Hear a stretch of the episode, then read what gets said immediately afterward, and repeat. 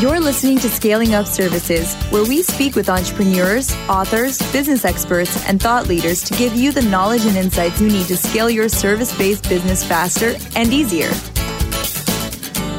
And now, here is your host, business coach Bruce Eckfeldt.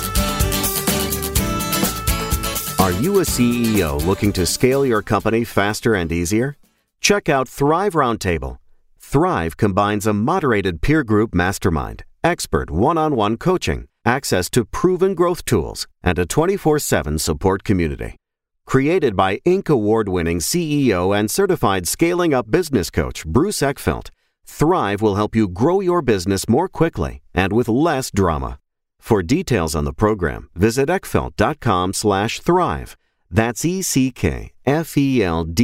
dot com slash thrive. Welcome, everyone. This is Scaling Up Services. I'm Bruce Eckfeldt. I'm your host. Our guest today is Nelson Tepfer, and he is Regional Director for the Greater New York Area for the CFO Center. We're going to find out a little bit more about their business. We're going to talk to Nelson about what service companies typically get right and get wrong when they think about their finances and think about strategy. I'm excited for this. I think finances are often a, a very overlooked element to scaling businesses in general, and particularly service based businesses, understanding how money flows, understanding how profitability works, understanding how to be strategic around looking at your finances and setting up your books, learning about your business through money is great. So, with that, Nelson, welcome to the program. Thank you. Great to be here. So, why don't we talk uh, a little bit about your background first, and then we can talk about the CFO Center, and then we'll talk a little bit about what you've learned being an advisor to businesses and what you've learned about service based businesses. So, what, what is your background? How did you get into the work that you're doing now? So, I was the CFO of a company for about 11 years when a friend of mine reached out to me and said, A friend of his is having some trouble with his company. Can I have a conversation, maybe see if I can help? So, I figured, no problem. I'll help out a friend of a friend. I'll have that conversation. And that conversation turned into a year long interim CFO role. And what I learned by doing that was that the skills which I had in my regular corporate role is so much more impactful to these small and middle sized businesses. It's so much more engaging for me to work at. I learned entirely new business and new industry, and now I'm able to bring all the skills that I had in my previous role to have a real impact on a company like this. So I started doing more work like that for the next about six and a half years, working across eight or nine different industries, um, helping clients, helping businesses grow to help helping them achieve their goals, taking the skills that I had in my previous role to this level. And then I wanted to take what I was doing to the next level, so I joined the CFO Center as a second member of their New York New York team. I took over the team about a year later, and we're now up to 12 CFOs in the region. So you manage the team of CFO service providers in the New York, greater New York area. Uh, so it's kind of like you have a business within a business here. What and just talk to us a little bit about what the services are in terms of what you do, what you don't do, why why you've kind of chosen that particular suite of services to provide to the market. Sure. So we provide part-time CFO services to companies that don't need, don't want, or cannot afford a full-time CFO. In almost a decade of doing just this type of work, it's almost always don't need. Most companies simply do not need a full-time CFO sitting on their payroll in their office for the most part. They need that level of experience and expertise to help guide them to call on as a resource, but they don't need that person sitting there full-time. Here in the New York region, a full-time experienced CFO is very expensive. Yeah, yeah. And making sure you see you want to have that resource available when you need it, but you don't necessarily need them there full time. And we stick to that CFO role.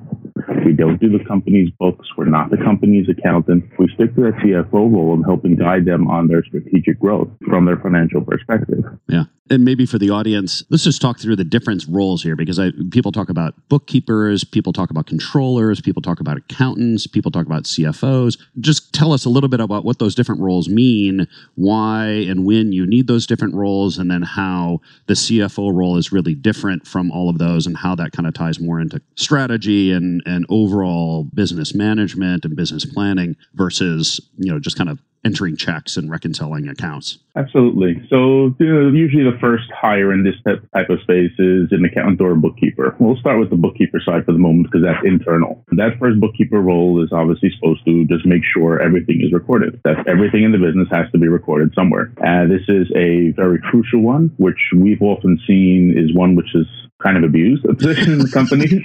not, not, physically abused. I mean, no, no, no. I mean, the role of bookkeeper is coming to you with bruised and battered. Too much. Yeah, no. you ask them to do too much without the proper guidance. Many, very often, because the business owner doesn't have the guidance to give them. Yeah. So that bookkeeper is asked to do quite a bit. And when we very often come in, we'll see things which are just done wrong at the bookkeeper level through their fault or, or not.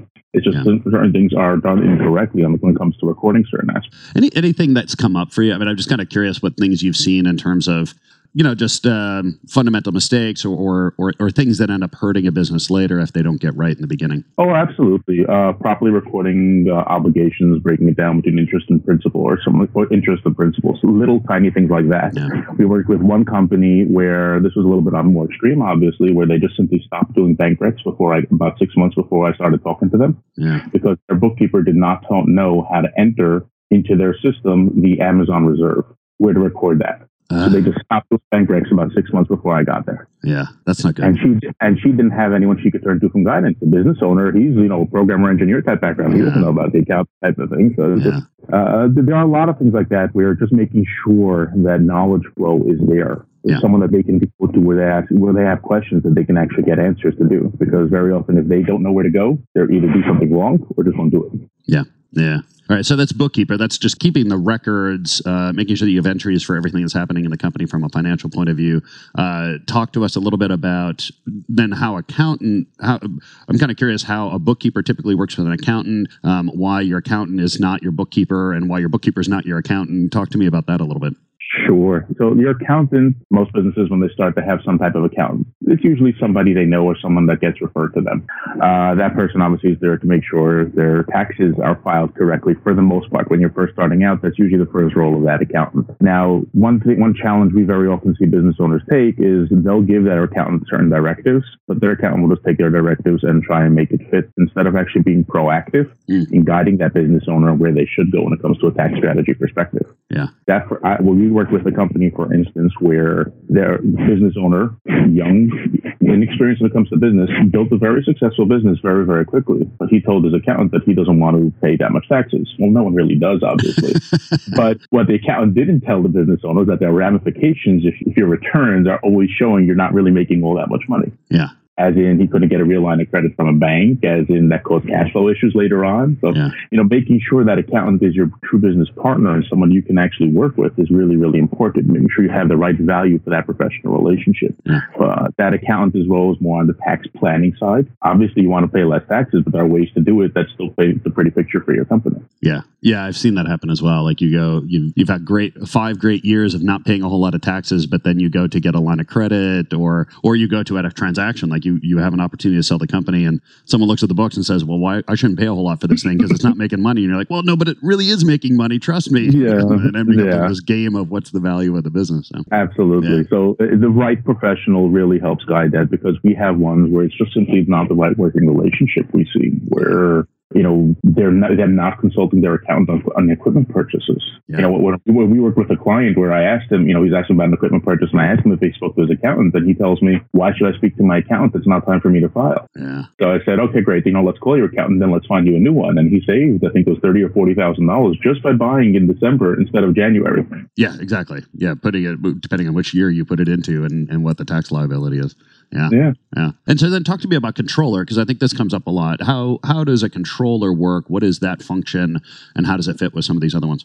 Sure. So, you know, the, the controller differentiating from a bookkeeper, the bookkeeper is more on what I'll, we refer to as, you know, there are three layers in your finance function. There's your support function, your operational, and then your strategic. The bookkeeper and the accountant play more in the support function. Okay. They're there just to make sure things are recorded, things are filed. You know, you have some tax strategy, obviously, on the accountant side. The controller's role is really moved more into the operational. And that's where how processes actually work with, within an organization usually falls more on the controller side when it comes to how bills are paid, how, you know, all those, all those things like that. It's their responsibility to maximize, you know, what the company has when it comes to those types of things. Their role, you know, put simply is probably more of that gatekeeper Yeah. that most people, you know, which is to make sure as much money as possible comes in and as little as possible goes out. Yeah. Keep the bathtub full. exactly. But, you know, when it comes to, you know, they should have a better sense of where the profitability of the company is. Yeah. You know, how certain things actually flow through that organization. Cash flow management usually should fall on the controller level.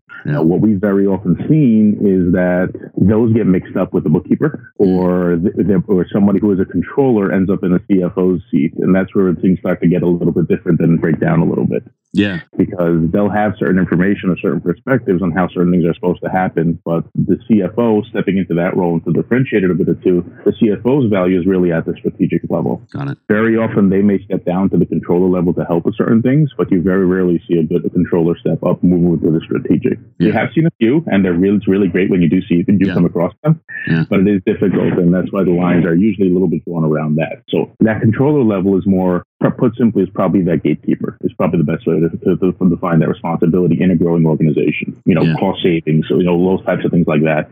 Those would typically fall under the controller's level. Yeah. So then let's talk about the CFO role and when, kind of what it entails, when a company typically needs to consider, uh, you know, some some level of a CFO role, either you know, fractional, outsourced, or internal. And what does that CFO do? Who do they work with? What what are the goals of having a CFO, a good CFO in place?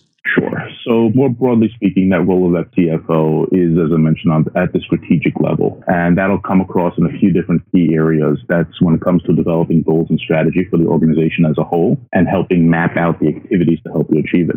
For instance, we worked with a company where, you know, they had grown very successfully. They're now, you know, when we started talking to them, was like, okay, great. Where are we trying to go now? And it was adding a certain number to top line revenue over the next three years. So we, at, we worked with that company to identify what are the activities that they need to do to help them achieve that. And for that particular company, it was they need to hire five salespeople over the next six months to achieve that goal of top line revenue. They had the operational throughput to handle it. We were able to assess that. We were able to go through something like that. So with that, it was helping identify those actual activities to help them achieve their goal. Yeah. And that's really where you start seeing that CFO is for instance, if you want to add to that growth, which areas of your company are more profitable? Where should you be focusing your efforts on growth? Because just adding top line revenue sounds really good, but if it's not contributing to your growth, it's not profitable not revenue. exactly. Yeah, exactly. Yeah. And and we've run into that absolutely a lot when it comes to making those types of decisions and firing customers that are not profitable. Yeah. We, we run into that a lot. And even when there are significant portions of overall revenue, but being able to assess those costs accurately, it's yeah. not just direct costs, but the indirect costs that are involved there as well, that will allow you to take those steps to helping you achieve your goals. Yeah,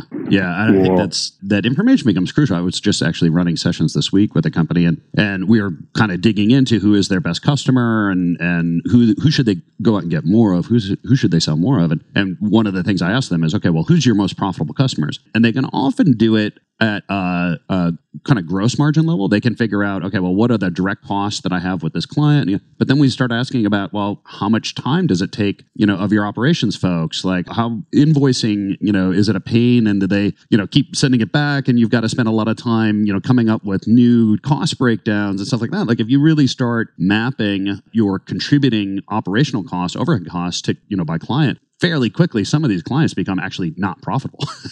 and, Absolutely. And you're better off just firing them.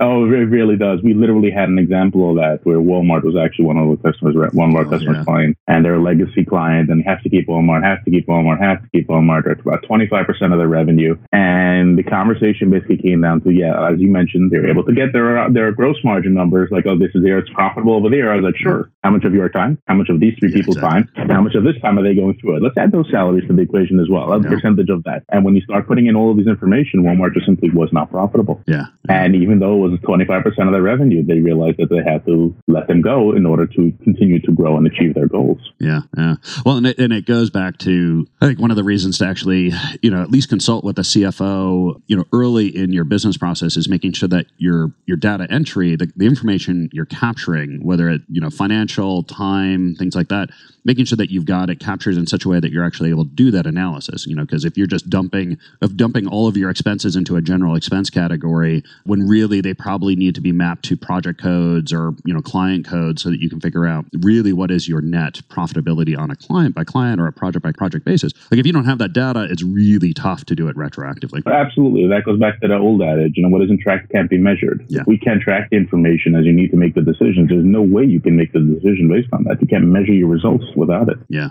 So absolutely, we get involved in designing those systems. Uh, what would work, what wouldn't work, what you need to track, what you don't. Working with the company recently, where it's like, okay, we want to grow. We have three avenues of growth. I was like, that sounds good. Are you tracking the effect of those three different avenues inside your company currently? Yeah. No. So Yeah. how do we actually measure that?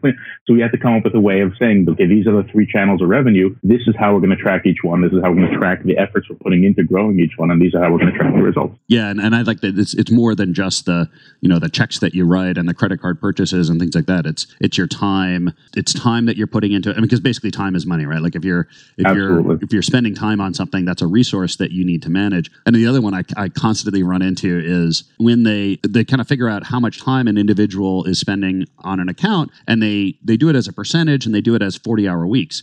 But then I talk to the person, I say, how much do you work? And they're like, oh, I typically work 55, 60 hour weeks. I'm like, okay, well, so what's going on with the other 15, 20 hours? And, and they're just, they're not really capturing, that there's a, you're losing information around what it's really costing you. And they may say, well, look, but I pay this person's salary. You know, I'm not really paying for the extra time. And generally I say, look, you're paying for it one way or another, right? Whether you're paying for it, you know, in terms of the bonuses you have to give, or, you know, if they leave and you've got to rehire somebody because you've overworked them. I mean, those are costs that are going to come up someday in some shape or form. So you better capture it now so you really have a good accounting of what is it costing you to do these projects and work with these clients. Absolutely. And tying this specifically to a service one we worked with, where I was working with the managing partner of a law firm, Yeah. where I basically told them, I was like, look, if we change over the way your process, internal processes work to free up between three and four days per month for you to just get out there and sell. Yeah. Right? Managing partner of a law firm. They're the rainmaker of the firm. Yeah. And I said, if we do that over the next six months, you know, what do you think you can generate? And he came up with a number. And it was a pretty high number because he's really, really good at what he does. Yeah.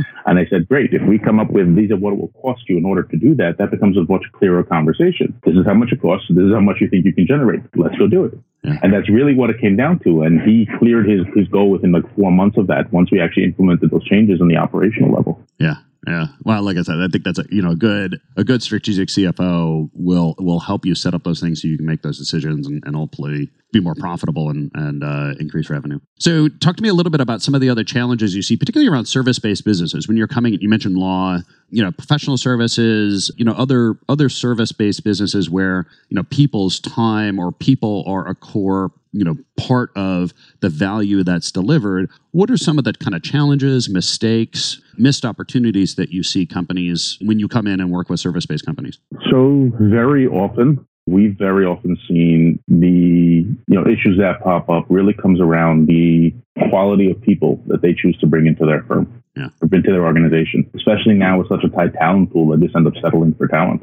yeah And it, it, you know, when you're talking about that these are the people, the revenue drivers of your firm, Yeah. and you have some people operating at this level and other people who are- who are here, it really creates a very big problem for the continued growth of that firm. yeah And this is especially true when you're talking about everything is so tight these days and the growth trajectory is here and suddenly they hit a wall and they don't understand why. Yeah. And it really comes down to a skills gap very often where it's just everybody, you know, half the people are here and everyone else is here. Yeah, you're going to hit that wall. You're going to plateau when you get to a certain level because you don't have the rest of the players at the, right level. yeah yeah That's probably one of the most pervasive I've seen. Mhm. And the answer is usually, well, we needed the person. And I'm like, I understand that. But uh, the, Harvard, I believe, did that study in one of their HBS case studies where a toxic employee has a has more of a detrimental effect than a star employee actually Right. has adding. So the settling for talent is really, really one of the probably the biggest stumbling blocks I've seen many service-based industries do because their people are their growth. People are the what's driving their business, Yeah. and they settle for talent. Well, and you and you said it. It's it typically it's a they're under the gun, right? They've sold a project or they're working on a strategic project, and someone leaves or they need a resource, and you know they've got to get a player on the field, and so they they make kind of a battlefield hire, you know, which you know short term, yeah, I get it, but you know a couple of months down the road, a year later. They're now saddled with you know a C player in an organization. The, the the one stat that I like, and I can't remember where I'll, I'll I'll find the the source for it, but the you know performance is always an issue, right? The productivity of C players is obviously very low, but the the thing that I find being the big reason, or the one that I end up uh, quoting that that really drives a lot of um, leaders in terms of making better decisions is that the number one reason A players leave a company is because they have to deal with C players. So it's not it's not really the the C player's lack of performance that's the issue. Is that if you lose if that C player in the business causes you to lose an A player, that's where the pain is. And Absolutely. so, you know, make, making those decisions, you know, first of all, make, making good hires is you know, the, the, the solution to it ultimately. But, you know, if you do end up having a C player, the real reason to take a take action sooner rather than later is that you don't want to risk losing your A players. Absolutely. Well, one one other area we typically see, you know, challenges on is the design of certain processes within organizations Yeah. end up being by default instead of by design. Like the way certain processes actually flow through information. It's like, well, that's the way we did it because this is where we were, and now we've grown to here, so we're just kind of evolved into that. Except you take a step back, and it's like, well, this doesn't really make sense anymore. and the best example I have of that to work for the companies to taking four to six weeks to send out an invoice after they finish the project. You know what that does to a company's cash flow? Oh I mean, my that's just brutal. Yeah. Yeah. And it happened because basically their their process was it had to go through six different departments in order before they can send it out. Yeah. They've got to sign off on it. Yeah. Yeah, and then so I started looking into why. Why is it take this? So why does it need to go through six different departments? And the answer was because they was they were a fraction of their size. One person had all six responsibilities, and the person used to just do it and sign off. And as the company grew, very very nicely they grew. But now you have they took the responsibilities and created this team. This responsibility goes to this team and this team and this team and this team. They really had to go all, all, all through all six of them before someone would actually kind of sign off and send out that invoice. Yeah. Yeah. So we, we redesigned that process to now within five days, but that's a very typical one we've seen where if you're not reviewing these internal processes and procedures, it's a very big stumbling block towards actually that continued growth trajectory. Yeah, yeah. Um, I'm curious about. Um, I mean, one thing that I, that I run into a lot with uh, business, certainly service-based businesses, is kind of pricing and pricing strategy. Um, how any anything that you've seen or, or models that you've seen people take in terms of how how to figure out how to price products, services, uh, you know, programs, you know, think how, how to go kind of go from well, this is what it costs me in terms of uh, the labor, the people involved, versus this is what I should charge the client for. Any any thoughts or ideas or suggestions you can give people, either in terms of figuring out really what your costs are, because I think that's a challenge sometimes, but also figuring out then, you know, how do I actually go to a pricing model, or, or what are some strategies around how to price services when it when you go to market? Sure. So usually it comes down to when it comes to the pricing strategies, I very often say, let's start with the end result. What profit do you want to make off of this type of thing? What's your net profit? And usually try and start with net instead of gross because there are so many factors that play into that contribution margin and those operating costs involved in, in calculating the net. Yeah. That that's where you really need to start because we work with companies so that were operated on the 40% gross margin. And guess what their cost of overhead was? 40%. so, you know, if you're not starting with the net, then your pricing isn't going to help you make any money if you're Yeah. not starting with that net result. Yeah. So a lot of it comes down to is okay, this is where you want to be at the end of it, then you have to kind of work backwards over here and to come up with that number. And if that number that you get to is something that none of your clients are going to pay, then obviously there's an issue there you need to figure out that requires a little bit more deeper understanding. Yeah. Because you have to start with the numbers where you're trying to where you're trying to get to, and then work backwards from there to say, okay, this is what's acceptable, this is here. With regards to pricing structures, we have seen companies get very creative and actually create more problems than they were trying to solve when it comes Really? to some of their pricing structures. I'm a big fan of simple. Yeah. Keep things as absolutely simple as universal and as across the board as you can, because you're always going to have that one person in the organization who didn't quite understand the complications of that particular pricing issue, and you're going to have to deal with that later. So keep things as simple as possible across the board. Yeah, yeah. Oh, I've seen I've seen uh, projects quickly go unprofitable because someone uh, inadvertently gave a discount on something that they shouldn't have because of you know the nature of the project. The other one I like I like that idea of kind of starting with the end in mind. I think a lot of companies kind of figure out okay, well they kind of price it and then they figure out what it costs and whatever's left over is profit or loss depending on how well Yeah. they've done this. And I like that idea of, of reverse engineering of just saying, hey, look, well, what's our target? You know, are we make trying to make 10% net, 15% net, 20% net, you know, and then figure out, okay, well, well, given that, given what our costs are, you know, where do we need to price to be able to have that in the, you know, in our hands at the end of the project? And then, you know, and if we can't if we're if we're not getting that, if we can't meet that price, well, we've got to figure out how to increase the value so we can get that price, or change our expense model. Maybe we need to figure out how to lower our cost of being able to deliver that same thing to the customer. But yeah, I think I think too many people end up, you know, profit is just an end function rather than a target that they're thinking right. about and, and planning around. It's also very much an understanding that very often needs to go into that equation is when you're changing the price, what is the effect of changing that that number at the end? Yeah. And there's very often a miscommunication between those two numbers. Oh, sure, if I just add this number over here, then this is going to go up like this. Well, is it? What else is involved in making that conversation? Yeah. And that's why you need to have both, you know, both the beginning and the end in mind when you're creating your price. Yeah, yeah, yeah. Th- I think the one thing that I certainly have found a lot of companies or a lot of leaders, founders, CEOs then it happens maybe 20, 30% of the time. They're just hesitant to increase prices. And I don't, I think it's a function of they're worried about they're going to lose the sale and things like that. I, I think one thing that I've, I've found is pushing people on price as much as possible, meaning that they're typically undercharging at some level. And so even if it's if you can increase price by 5% even if you lose a client or two because because an increase in price drops directly to profit right? Assuming that all other all other expenses are the same it, it hits directly to profit. You can often make up a couple of lost clients by increasing price just because you're you're adding so much profit to the bottom line for everyone else. And i think a lot of people leave money on the table. Absolutely. That's almost universally from what we've seen. Yeah. almost universally. And i'm talking about across industries across sectors you know it's just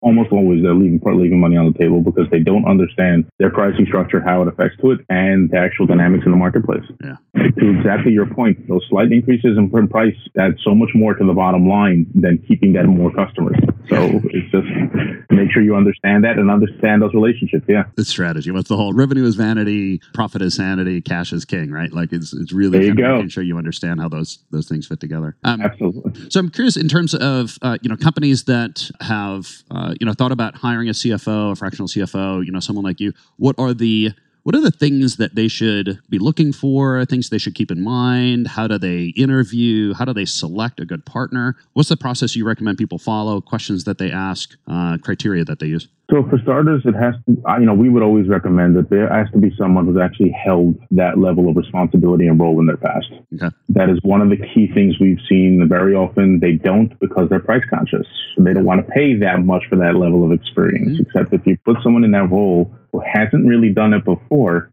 you're not getting what you need very often from their value for that strategic level. Yeah. If you haven't, if that person hasn't answered to the CEO, hasn't answered to the board, hasn't had P&L responsibility in their past, and yes, they may be great, wonderful, brilliant people. Mm-hmm. It's just the level of experience that, you know, that, that, that, that gets that title and it's the level of experience that's what you should be paying for. Yeah. Because short of that, you're just not getting the value. Yeah. No, it's a, yeah, I think, you know, getting a lot of it is you're paying for the experience of having been through that process, or ideally having been through the process as a company, you know, double your size. So you actually have someone can lay out a roadmap of saying, okay, well, you're here now, twice what you're at right now looks like this, and this is the steps, and here are all the problems you're going to run into, and here's how we're going to get through them. Yeah. Absolutely. So we very very often seen that need come up.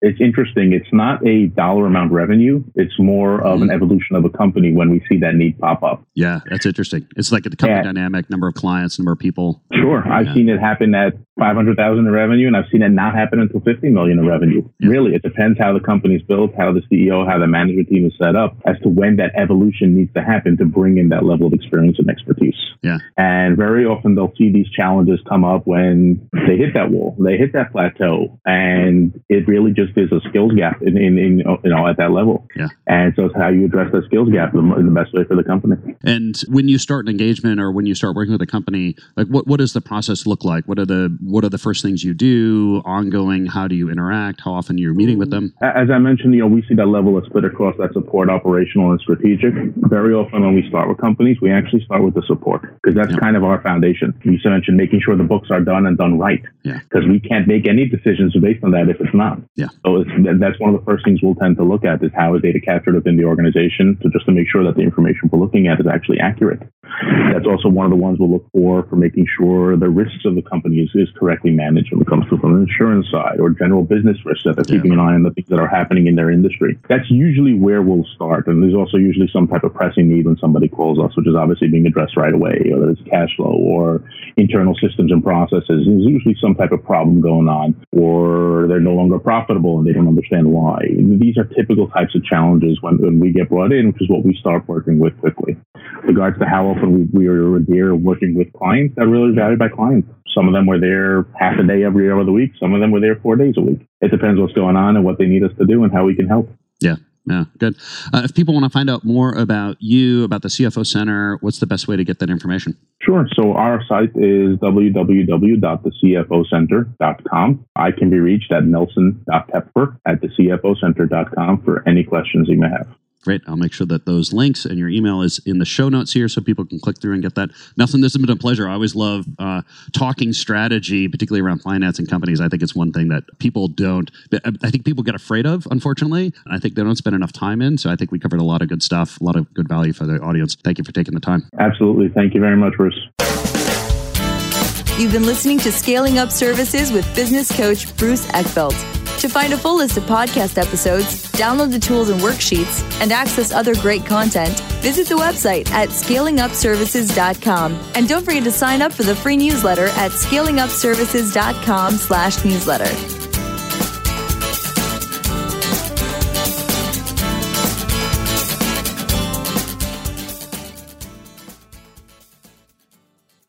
This podcast is a part of the C Suite Radio Network. For more top business podcasts, visit c-suiteradio.com.